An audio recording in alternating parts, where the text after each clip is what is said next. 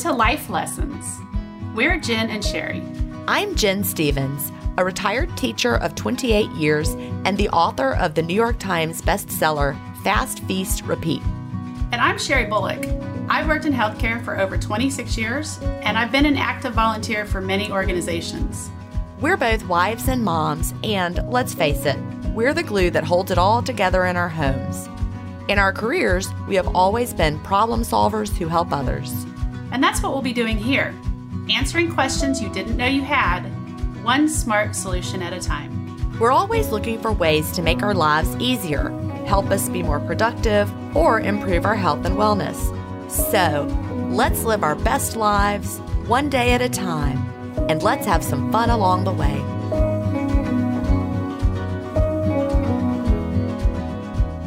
Hi, everybody. We are so glad you're here today. Welcome to episode forty-five of the Life Lessons Podcast. How are you doing today, Sherry? I'm doing great. Well, that's good. You know, I was at the beach with you last week. Right. And then I only worked one night this weekend, Sunday night. And gosh, I feel amazing. I'm like all caught up on my sleep. I feel amazing too. So Eric said, normally when you come home from your vacation, you need like four or five days to recover. But like we didn't we go ate out in. to eat. We yeah. ate in. We weren't out on the town and going and doing and whatever. We just, we had such a chill week. It and was spent chill. time outside and didn't have too many cocktails or right. wine. We and walked. We, we slept really yeah. well. You know, it was. It makes a difference. It was like a, a spa. It we were was here at sort the beach of like spa. A spa. Yes, that's the difference between staying at the house versus staying at the condos, because the condos have more of that party vibe. Exactly. Right? Exactly. Yep. Yeah. The music's yeah. playing and yep. the beach bars there. There you go. Yeah. And here we are, and you look out there, and it's the waves and everything. So, and yeah. the beach burgers beckoning to you. That's from right. the beach bar. So yeah, but not no, at the beach great. house. We officially no longer own the condos. They we closed on them, so we only have one beach property now, which just really feels feels better. Yeah. I can imagine it was stressful having three properties in a town you're not in full time.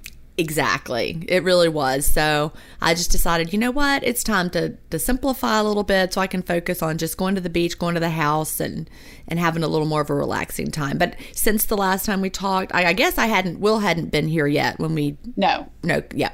Oh, because you were here when we recorded it. Yeah. It's all blurring together. I've been here for so long. But Will came down. He was going to stay for four nights. That turned into three. That turned into two. He's that child that you can't pin down. He has to be going, going, going. He saw all the beach he wanted. We had a great time, but we went out to eat. We went out to brunch. We walked on the beach. We swam in the ocean. He tried to surf on the surfboard. Yeah. How'd that go? Well, he, he couldn't do it, but he had fun out there. He painted, you know, 'cause he's an artist. Right. And he said he ended up having to go back to work a day earlier, so he was going to have to go home one day earlier. Then he woke up the day before he was going to go home, and in the middle of the day, he said, you know what? I think I'm going to go home this afternoon and sleep in my own bed so that I can have a day off before I have to go back to work. And I'm like, all right. Isn't it funny how different people are, though? Because I would have been like, if I have a day off, I'm going to spend it laying on the beach. Well, he wanted to spend his day off. At home. At home. Yeah, with yep. his cat. So that's what he did. He didn't want to have to be driving home and then get up and go to work the next day. So mm-hmm. But we had a really good time. It, it's so nice when they, they grow up and you can have, you know, adult conversations with them. And so my husband made me come home from the beach a day earlier than I wanted to. Because I would never leave the beach. I mean, I would come home at the very last minute. Heck, I would drive from the beach and go straight to work and work if I could. But right. he's like, but I miss you. Come home.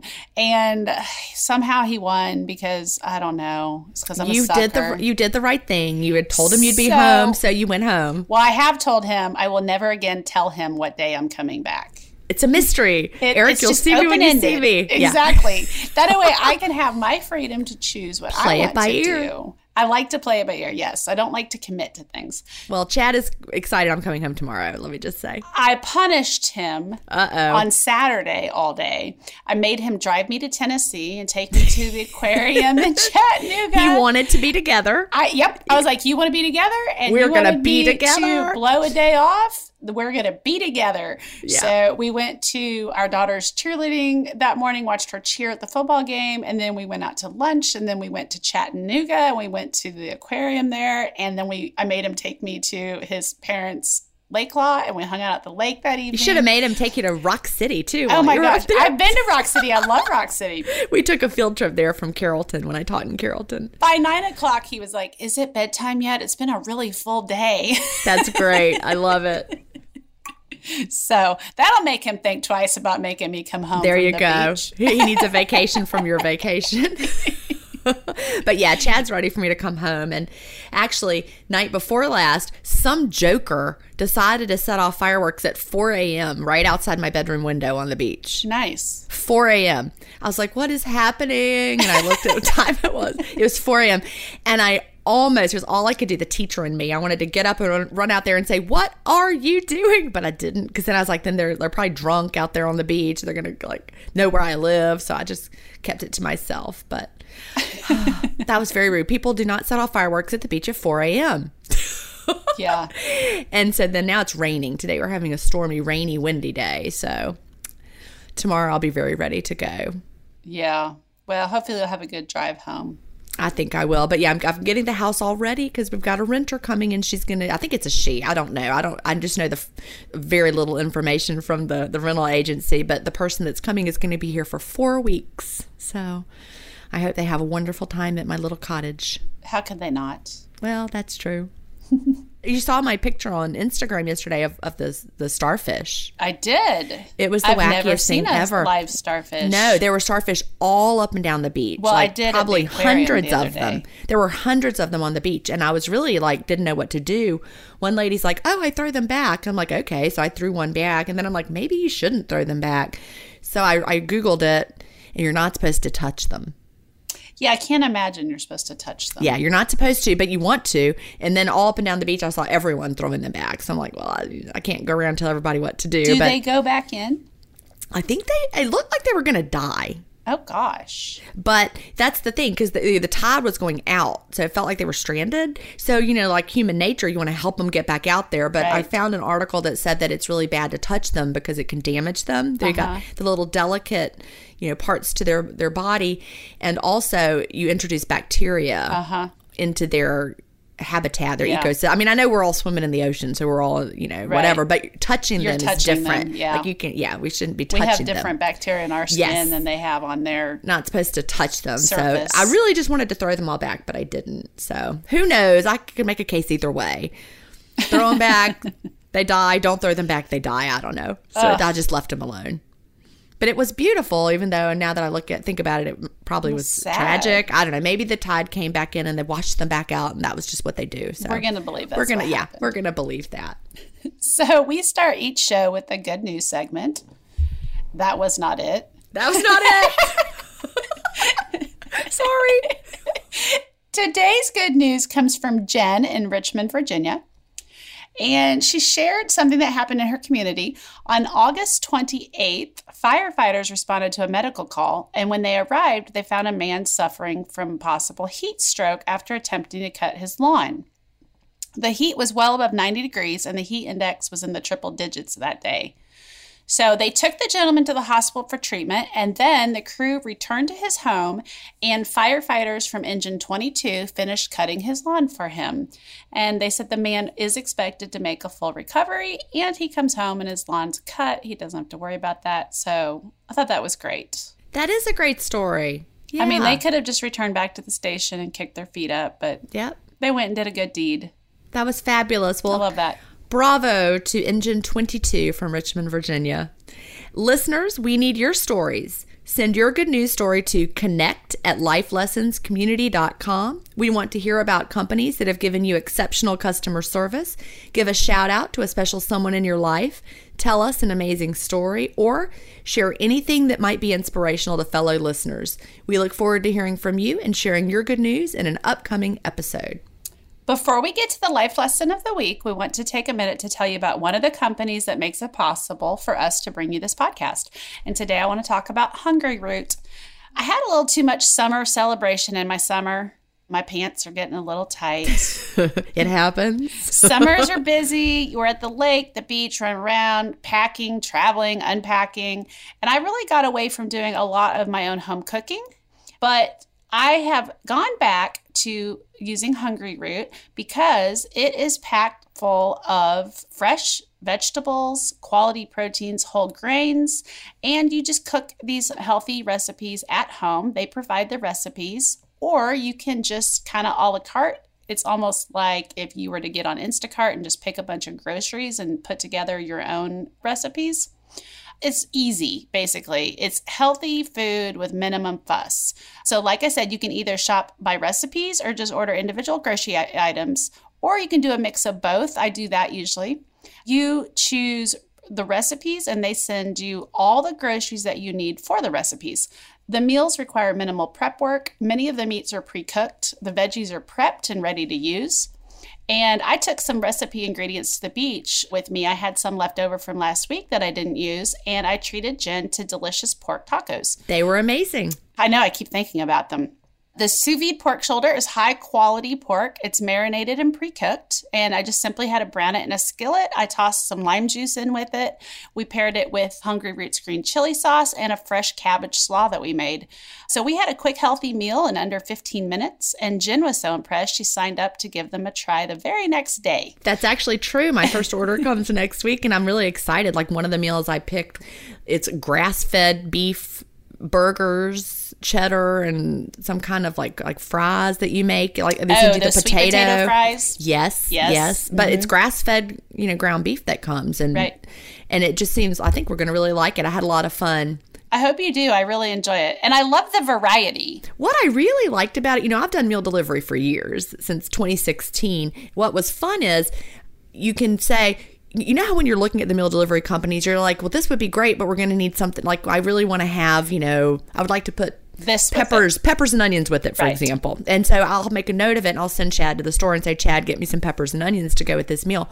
But I don't have to do that. I can just order the peppers and onions, right. and it comes with it. Yes. So I was like, okay, this is like really the next step in meal delivery. Uh-huh. I told Jen if a meal delivery company and Instacart had a baby, that would be Hungryroot. Yeah. It, and there's so many things to choose from, and it's not the same week to week. That it's not like just the same list of right. meals. But yeah, one of them, I chose like some avocado crema. I was like, oh, I need avocado with this. And I just went to the little grocery section and popped it in there. So I'm yep. excited about it. We'll it's see. Fun. You get to be a little more creative than with conventional meal yeah. delivery kits. So if you use the link I provide in show notes, you can save fifty dollars on your first order.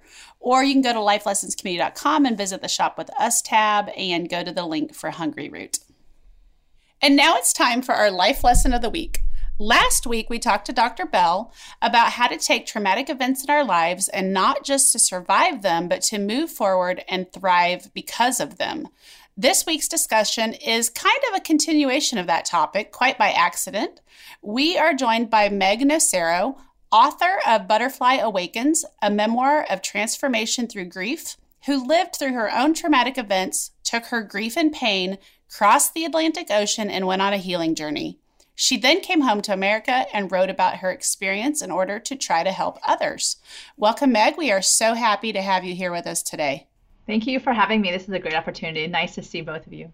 You too. So I kind of want to just start. I loved this prologue to your book. And do you mind if I read it? Go for it. That's awesome.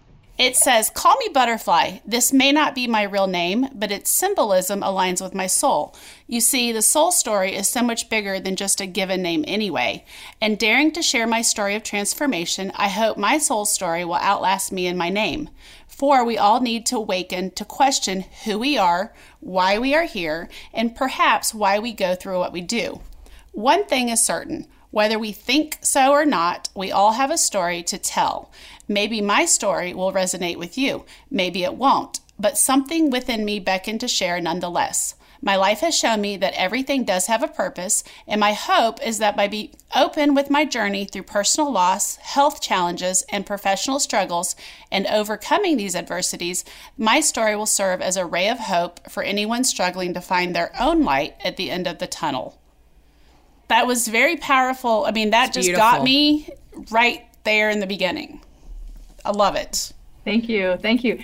the beautiful thing about first pages, and you're trying to capture the attention of whoever is invited or even desires to open it, is that you want to make sure that you invest something really wonderful with them, you know, leave something. And I was actually watching a master class, and it was Margaret Atwood's with The Handmaid's Tale. And I'll tell you, she's like some of the greatest openers, right? And one of them was from Moby Dick, Call Me Ishmael. And I was like, call me Butterfly, because that's oh, my brand that. forever. So it was like, it spoke to me, and that is kind of where I went with it. So, yeah.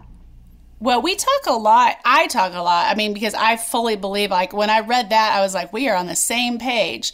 I absolutely believe that when we share, it helps us grow, and it helps open the door for other people to share, and it opens the door for other people to realize they're not alone, and we all experience loss and pain and tragedy.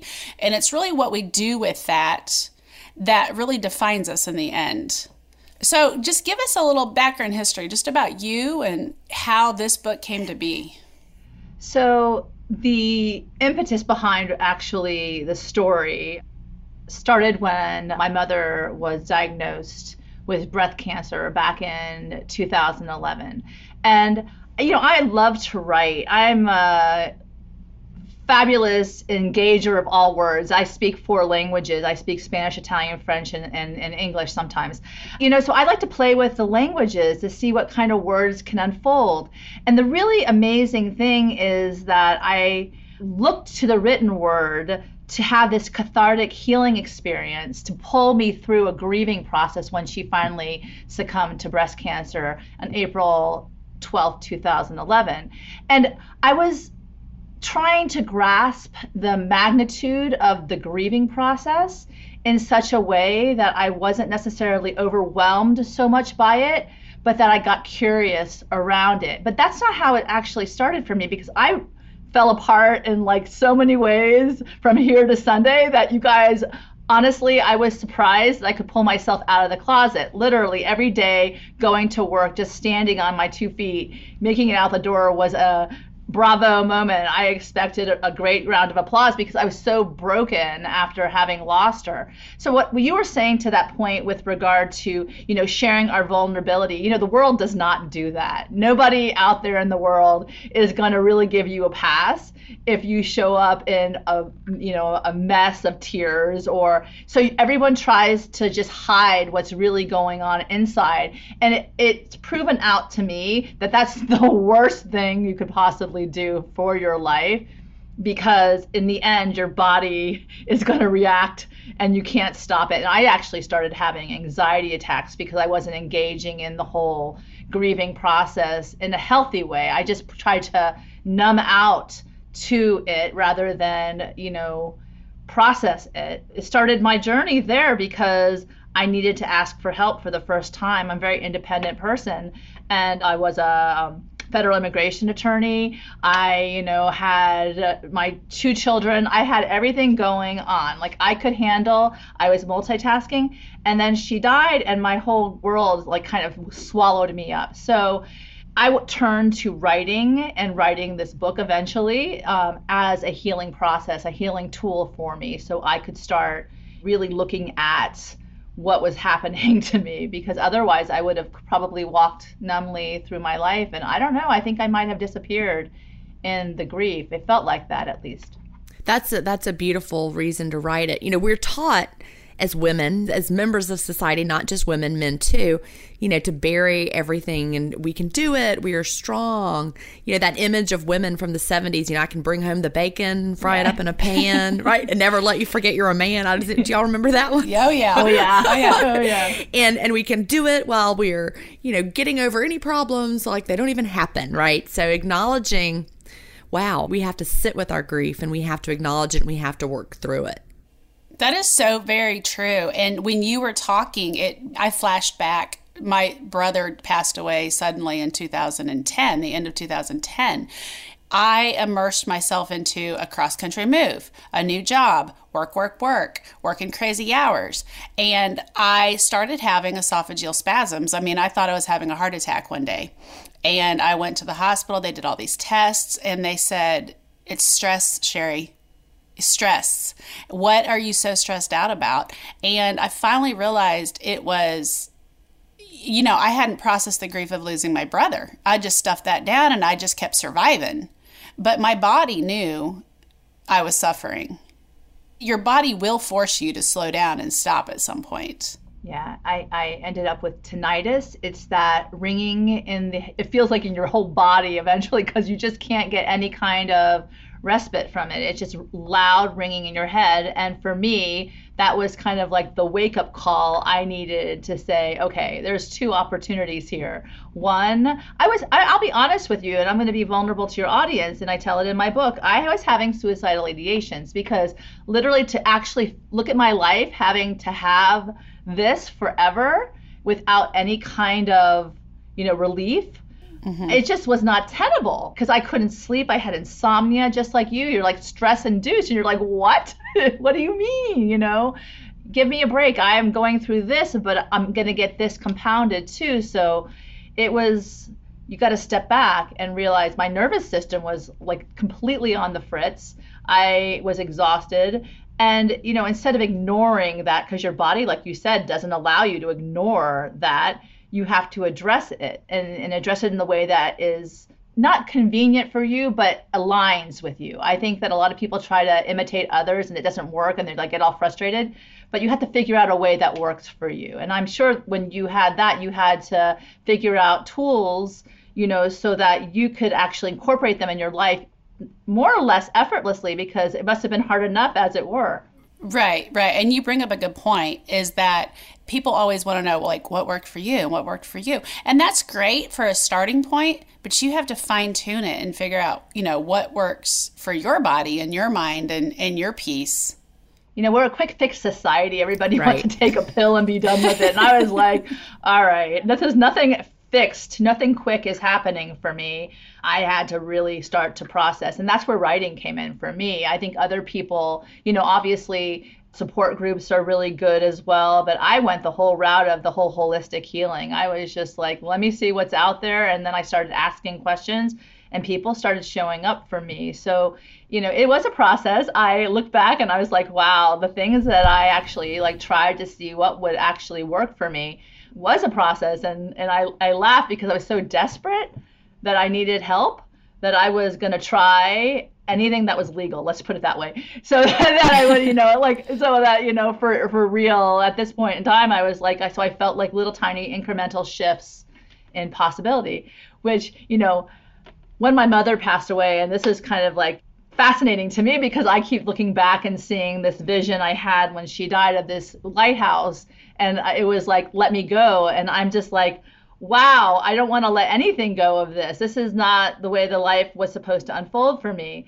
And that was what brought me to the Camino, because I was searching for the light, the lighthouse that I had seen in this vision that was just so bizarre to me. I don't know if anybody here has had something like that, but it's like, okay, now I'm really losing my mind at that point. So, you know, one of those things, you know, this is the human experience. You accept and you get curious, or you don't. So you have that, you know, like I said, those two choices, one opportunity, one, like I said, could be a curse. But, you know, I think when you, you submit to the opportunity, it becomes a little bit more hopeful. Those life lessons that you guys speak to become life possibilities to learn more about this elevated state or this enlightenment process.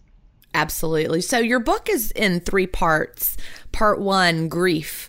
And the subtitle of that is Trust the Process. So could you go into that a little bit for us? Because what do you mean by trust the process there? I think it was a trust the process question mark for me, because I was uh-huh. just like, really? Like, I have to be this trusting at this point. And, you know, I'm like the middle child. I'm the rebel without a cause. I I will forcefully stomp my way into temper tantrums and then, okay, give in, right? So I have to have the temper tantrum first, then I give in. So trust the process to me was more like, no, no, no, no. I held on. I didn't want to. And then I was like, okay, reluctant, right? The right. reluctant, you know, okay, this is not obviously working for me on this one side.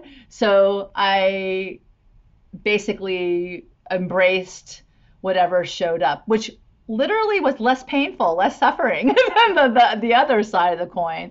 And, you know, anybody out there who is experiencing grief in any remnant of their life, like, for instance, you, you know, lose a job, you lose a person, you, you lose a sense of who you are, your identity, you know, the whole looking in the mirror, not seeing what you knew, that change component. I fight change. I do not like to change. I would rather keep one leg in my old world and one leg in the new one, and then think, but you end up splitting yourself, which is not, you know, not workable after a while, because you feel... You made an important point there. Grief is not reserved solely for death of a right. loved one. Right. Many things can cause grief, and it can be just, you know, a symbolic death, like a, a change in your life that you weren't expecting. Yeah, that is definitely something that people don't necessarily understand, that there's a process in all of it. You know, when, like, something that you love so much, regardless of whether it's a person, place, or thing, right? When we have to let go of it so we can move on to something else, it is a grieving process in many respects, because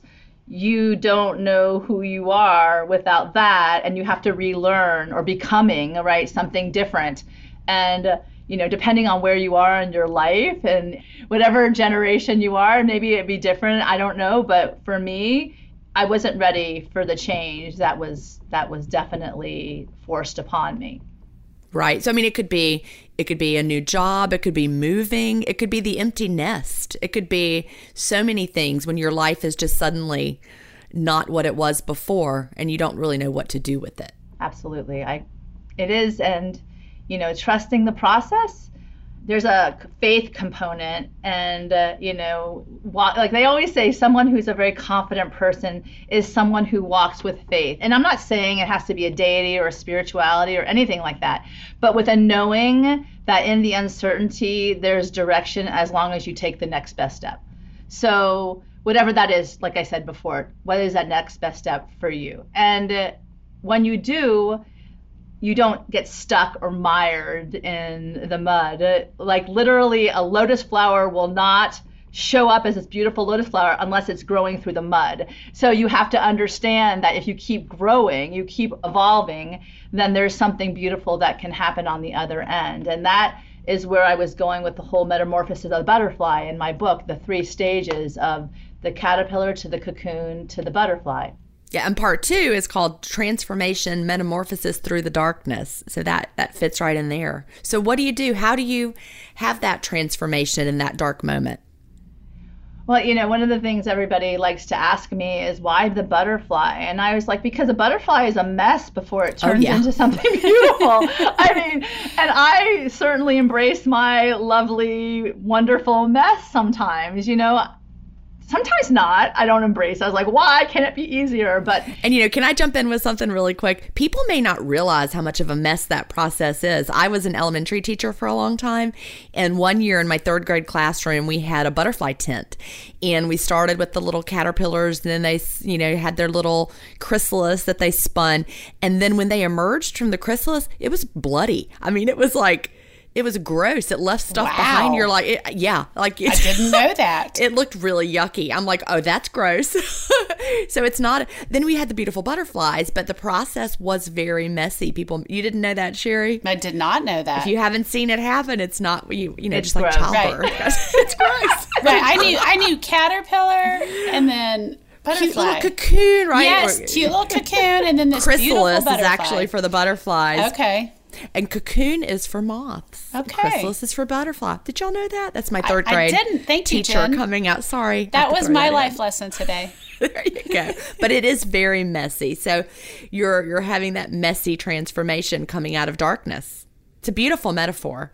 It really is. I have to tell you, and, and, and someone told me, this is another interesting fun fact for your audience, is that a butterfly generally only lives for two weeks, which really right. devastated me. Essentially, I was like, wait a second. Wait a second. So they go through this entire process. And for they two weeks. Die. Yeah, two weeks. Yeah, they do. Weeks. They do. We had to release them very quickly. Yes. I didn't. But, you know, interestingly enough, it just speaks to life, really, because, you know, this beauty lasts. And then you start all over again, right? You go back to the whole beginning again, which, you know, but I think people think, oh, God, I got to start from the beginning. But for me, your foundation is definitely elevated once you've gone through the process, because as a lawyer, I always say the evidence shows. If you get through something, you know, you, evidence shows you've made it strong. You're stronger now than you were before, and that this did not kill you. It, it made you stronger. So that is a different, another component that I, I really embrace as far as the whole symbolic that we're talking about. Call me butterfly. Well, what does that mean? You know, the whole symbolism of your life unfolding as somebody who only sees one way, like crawling on the ground, basically. And then you jump into the messiness, you know, it's the hero's journey ultimately, right? And then you come out about it like to fly. So your perspective changes because you see things from a different altitude, literally. So the world opens up for you if you embrace the process, right? If you trust the process, which, you know, no one can convince anyone to do so. Sometimes it's like the, like I said, the incaltricant, you know, you know, butterfly who just goes for it and doesn't give up. And that's ultimately what I kind of held on to, is I don't give up. I'm very persistent, and that really did serve me in many respects. Talk about your transformation. So, you know, I, as a child, didn't have much of a voice per se, because I lived in my own world. You know, I navigated accordingly, and I actually became a lawyer, and I thought that, you know, that would give voice to me, you know, because I was able to advocate for others in many respects. And it did, because one of the things that I learned more than anything is how important listening is, and then be able to articulate well subsequent to actually hearing people out. And, you know, but for me, you know, as, you know, I used to cross-examine all the time, so I'm always looking at body language. I'm studying the human person, right? Because people cover their mouths, they lend back, you know, it's like, oh, something's going to happen here, I can jump on. But anyway, so for my children hate me for that, because I know when a lie is coming, and I just oh, don't. Oh, yeah, you can just tell. Stop it right there, baby. Don't go any further. I gotcha, you know? But as far as the transformation process for me, there came a time, you know, when they say, if you don't listen to the, you know, call, then the universe will make it very uncomfortable for you to right. stay where uh-huh. you are. And and I've heard that said over and over again until it actually started to happen for me. It happened to me, or for me. I like to say for me. But a lot of doors started closing, and a lot of really awesome doors started opening. So it's a part of my story where I say my magical mentors, but literally my magical mentors. Like, I was on stage with Oprah. She's telling me to my face in front of fifteen thousand people, live the life of your dreams. I'm like, wow. Don't ignore that. No. I'm just like, at least I don't, because she's like one of my magical mentors. And and then other people I would meet. Wayne Dyer, whose anniversary of his death was just the other day, you know, he kept saying in his books to me, when you believe it, you'll see it. And then I got to meet him in person, and he actually saw the cover, the initial cover of my book, because one of the things that he is emphatic about is that you create the end process, the end cover, and then you start to believe it's going to happen, right? So when you believe it, you'll see it. And he was like, this is beautiful, keep going. So all of these people that, you know, the unlikeliest places I would find myself, because I would, you know, take those opportunities in my transformation, figuring out what it is that I want to do, where is I want to go. And and one of the things that I had mentioned in my book, at the least at the beginning, is one of the most important, like, speeches I think I've ever heard was Oprah at Elie Wiesel's, I think one of the events where he was getting, or she was getting the award. And she said, one of the things, one of the most powerful things that you should ask yourself is, why am I here? Because at your end of your days, you're going to want to say, did you answer to that call? Did you do what you were supposed to? Like, did you listen to the bray of your heart? Is that wonderful I am that you get to do here, have that opportunity to inspire others, to be on a wonderful podcast like this, to educate others, to embrace others, whatever it is that you're here to do, that you did it. And at the end of your days, you'll have no regrets. And that's one of the lessons that my mother actually told me before she died. You better have no regrets when it comes to the end of your time. And stress will kill you. So those two things, I'm like, and mind you, that was right before, like, the world came and, like, sucked me in like right. a vacuum. So I was like, what are you talking about? You're not going anywhere. And then, whoa, this whole whoosh.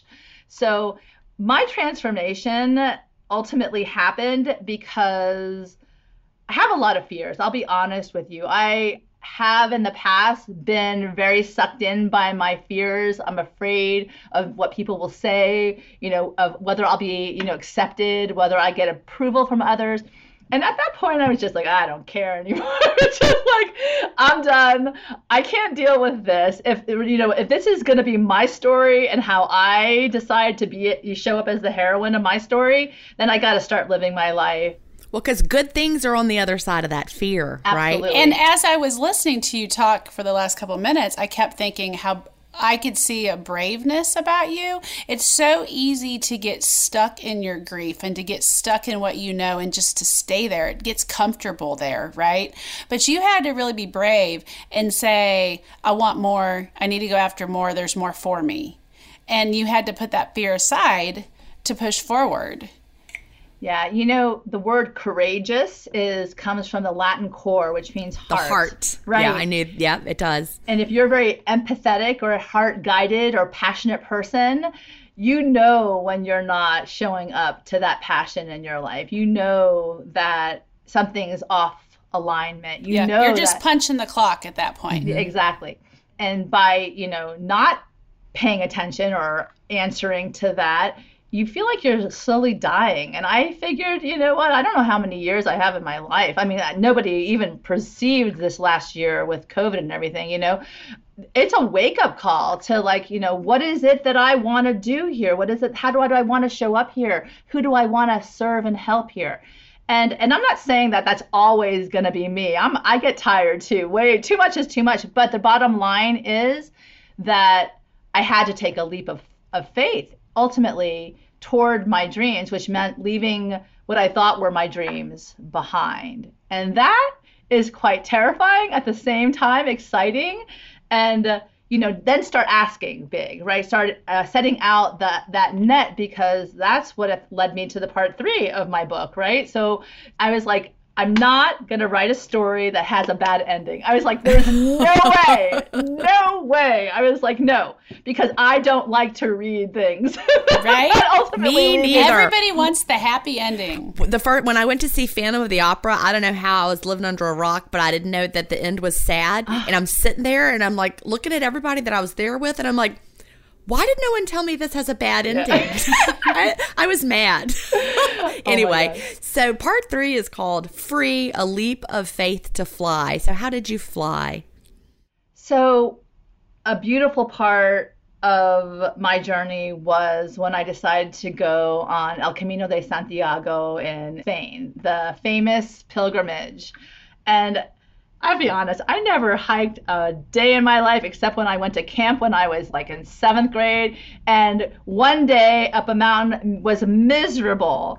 And I decided that I was going to do this without any kind of experience. I did get a friend of mine who is definitely someone who is very knowledgeable with regard to that. But so I figured at least she knows what we're doing. So if I clearly am out of my mind, she will look at me and tell me, I don't know if this is for you, but I don't think it would have stopped me anyway. I had a mission. I was a, I had a plan. And ultimately I resigned from twenty year career I had with the federal government. You know, I left my benefits on the table. I was like, I'm going to get my freedom because I didn't want to punch a clock anymore. Like you said, Jen, I, I wanted right. to, you know, be able to, you know, manifest destiny, but not necessarily the same way of like pillage and kill. But I wanted to like, you know, create this vision of my life that I could say I could sign up for myself. If someone said, would you like to live this? I would say, yes, that's that's something I would like to do.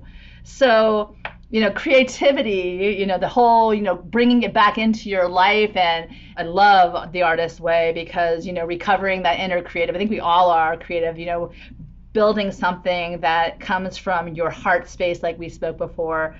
And just to pop that in there, we really are all creative. You know, I was an elementary teacher, for, as I said, for twenty-eight years, and I studied creativity as a part of my doctorate in gifted education. And children are born with creativity, and then the education system beats it out of them and convinces them that they're not creative. You know, a first grader is, is creative in a different way than a twelfth grader who has now learned to conform. So you're exactly right. So everyone listening, if you think you're not creative, of, it's still there in your heart. It's still there. Don't mm-hmm. deny it, because right. you could be denying one of the happiest places in your life. You know, when you we get it out of them by fourth grade for some of them. You know, we, they start to conform, and it's really one of the tragedies of our school system. I had never heard of that book. You just mentioned it, and I'd never heard of it until a couple months ago. A listener recommended it. Oh, uh, yeah. On like they write, they'll write to us and make recommendations for books or whatever, and so they recommended that book for people. And I was reading about it before we shared it, and I was like, "Say the name I've of the never, book again, Sherry." The Artist's Way. Yeah, is that the what it's called? Way. Uh-huh. Right. Yep. And I and just reading the reviews on like Amazon that people had written were so touching. And how, you know, helpful it was in their healing of whatever they had going on, or, you know, lifting the veil of that sort of, I'm just trudging through life and now I have this freedom. And it, it was really inspiring just to read the, the reviews of the book. So I don't know how that was off my radar for so long.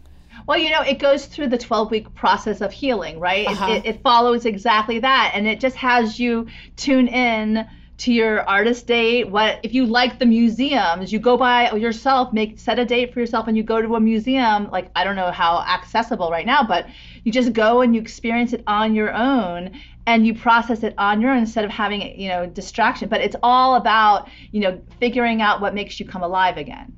And like you said, fourth grade, is it gone? That's a long time to live your life without having that like, creative opportunity. That spark, losing the spark and learning to conform. So everybody dig in and find it. So you you reawakened your creativity. Right. And you know, how exciting would it be to get that box of crayons again for the first time when no one's touched it? You could actually open it up and throw the colors down and start to draw. And that's the thing that anyone can do, is start to just take it and start putting colors in your life, you know, again. And, and that's really what it felt like. I was painting a life that was more colorful, was more based in, in bliss, you know, happiness.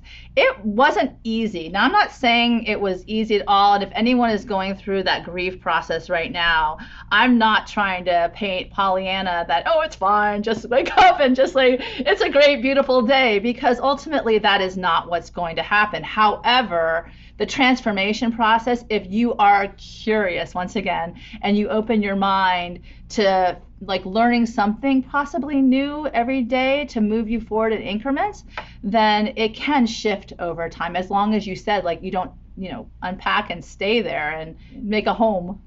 Something you said really, you know, you can unpack and stay there. You can just stay in that gray world, you know, but you do have to paint your life, you know, create the life that you are proud of and that you want and that you desire.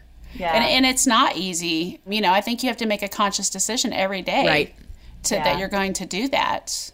I'm a really intentional person. I love the power of awareness and attention.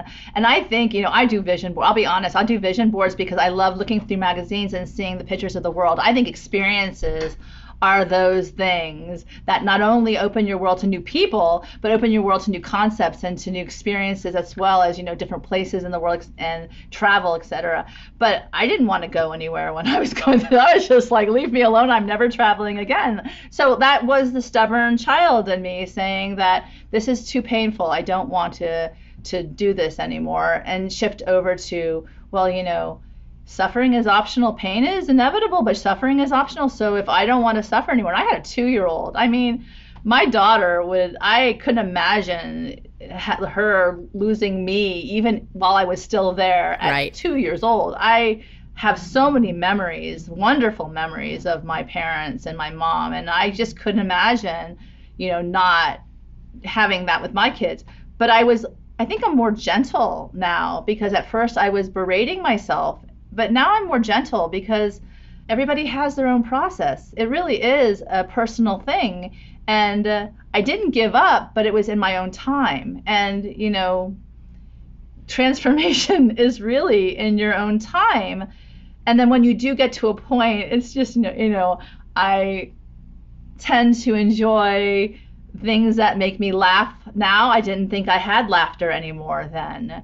That's a, like looking back over that time and seeing that, you know, progression, I'm so grateful. I really do count that as a blessing, being able to have a conversation, you know, with other people, sharing this experience. And, and, you know, ultimately I did negotiate with, for me, it was God. And at the outset, I said, okay, I'm going to walk through this. At the end of the day, I'm praying to God that my story is something that I can share to give hope to other people, because I didn't have it myself. And ultimately, that is the gift that I wanted to give back by sharing the vulnerability of my story. So, you know, if that is, or yes, that is my intention with this book. And I think the the hope is there that, you know, you, you have your grief and you sit with it and you acknowledge the grief, but then you're ready to have that metamorphosis that you talked about and then take that leap of faith to fly. And it, it sounds to me like the life that you're living now on the other side of that transformation is a lot more rewarding after you've gone through this process. Well, I, I do believe in celebrating. So just so you know, I'm one person who definitely feels that once you've accomplished something, if there's a ritual that you like to do that will acknowledge what you've gone through and what you have survived, then do it. And I think, you know, for me, obviously, you know, graduations are a big thing. I had You know, I got degrees, I got four degrees. And, and I feel like, you know, one of the things that we do after a graduation is come together and acknowledge, you know, the people that have been in our life to support us too. It's kind of that give and take, that karmic cycle, you know, of, of give and receive. So that's huge at the end, you know, to say, really turn back and say, thank you. I could not have done that by myself. And that becomes a more expansive, you know, process where I acknowledge those people who didn't let me stay where I was in that right. mess. Yeah, that's really great. Tell our listeners, where can they find your book? And just remind them what it's called. Yes, so my book is called Butterfly Awakens. It's a memoir of transformation through grief. It is available everywhere books are sold, Amazon, bookshop dot org, IndieBound, everywhere that books are sold. It actually gets released on the seventh of September, so next Tuesday, which I'm really excited about.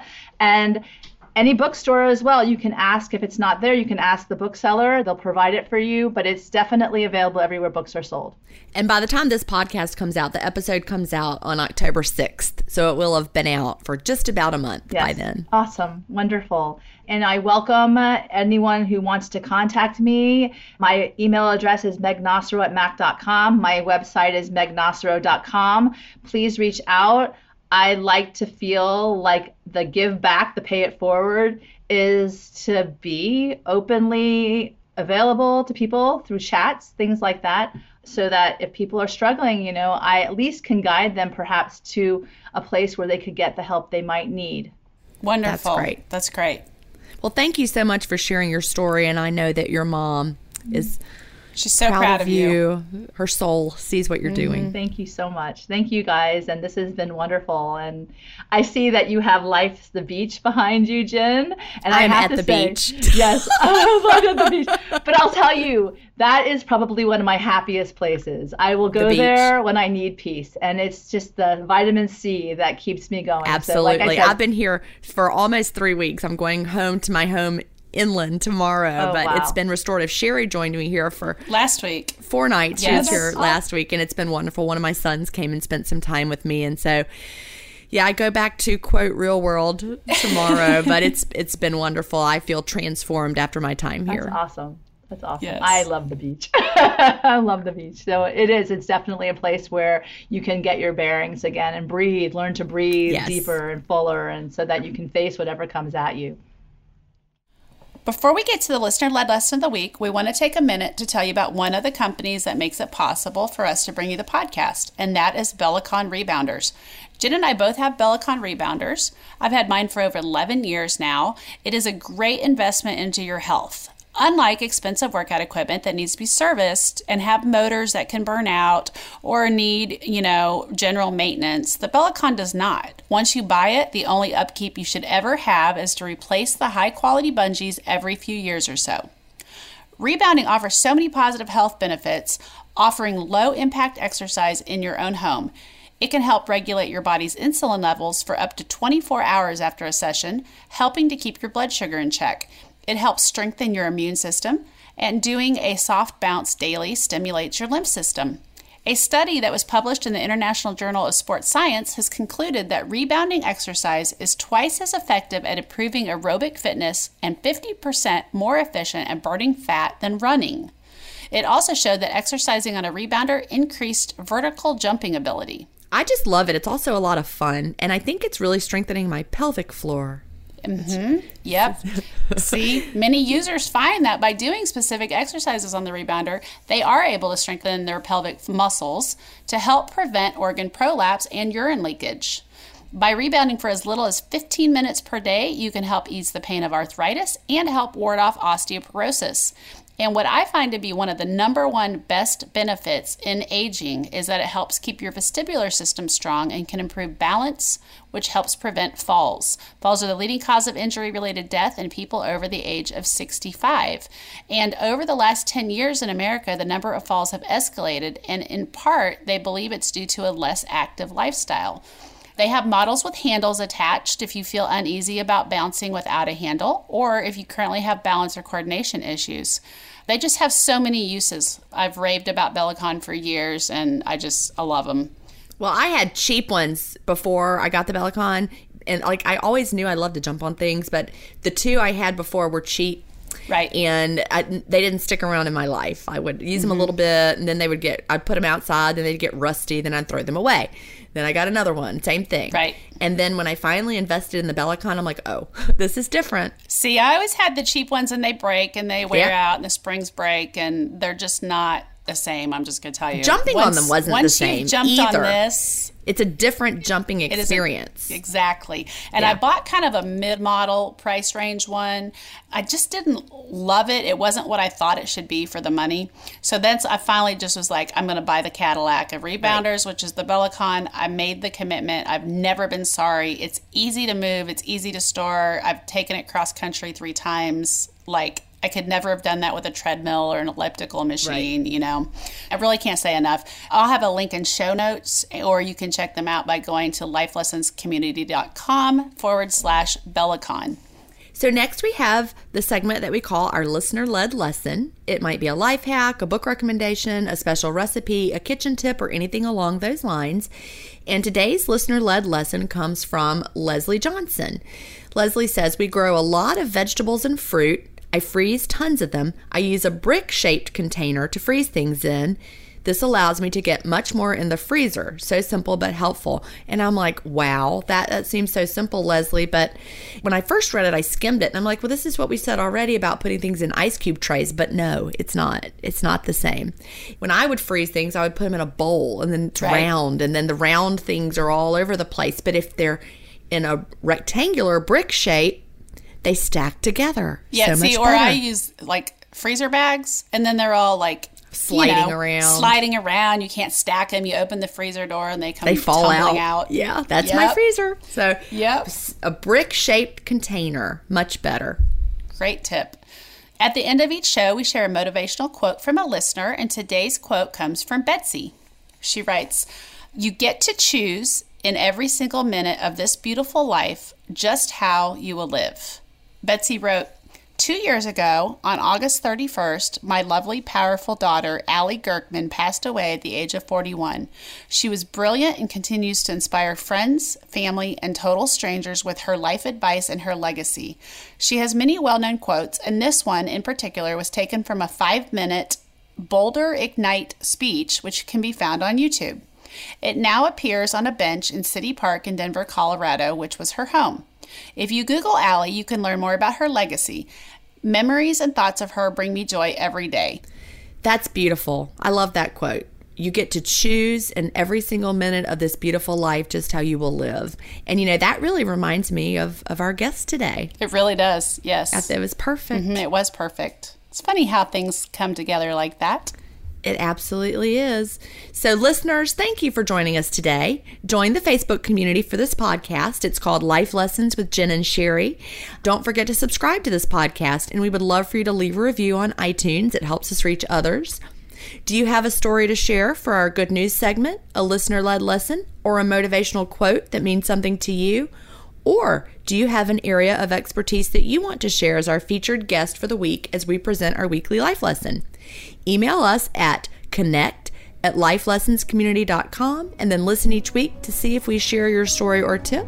And until next week, thanks for listening. Bye. Bye.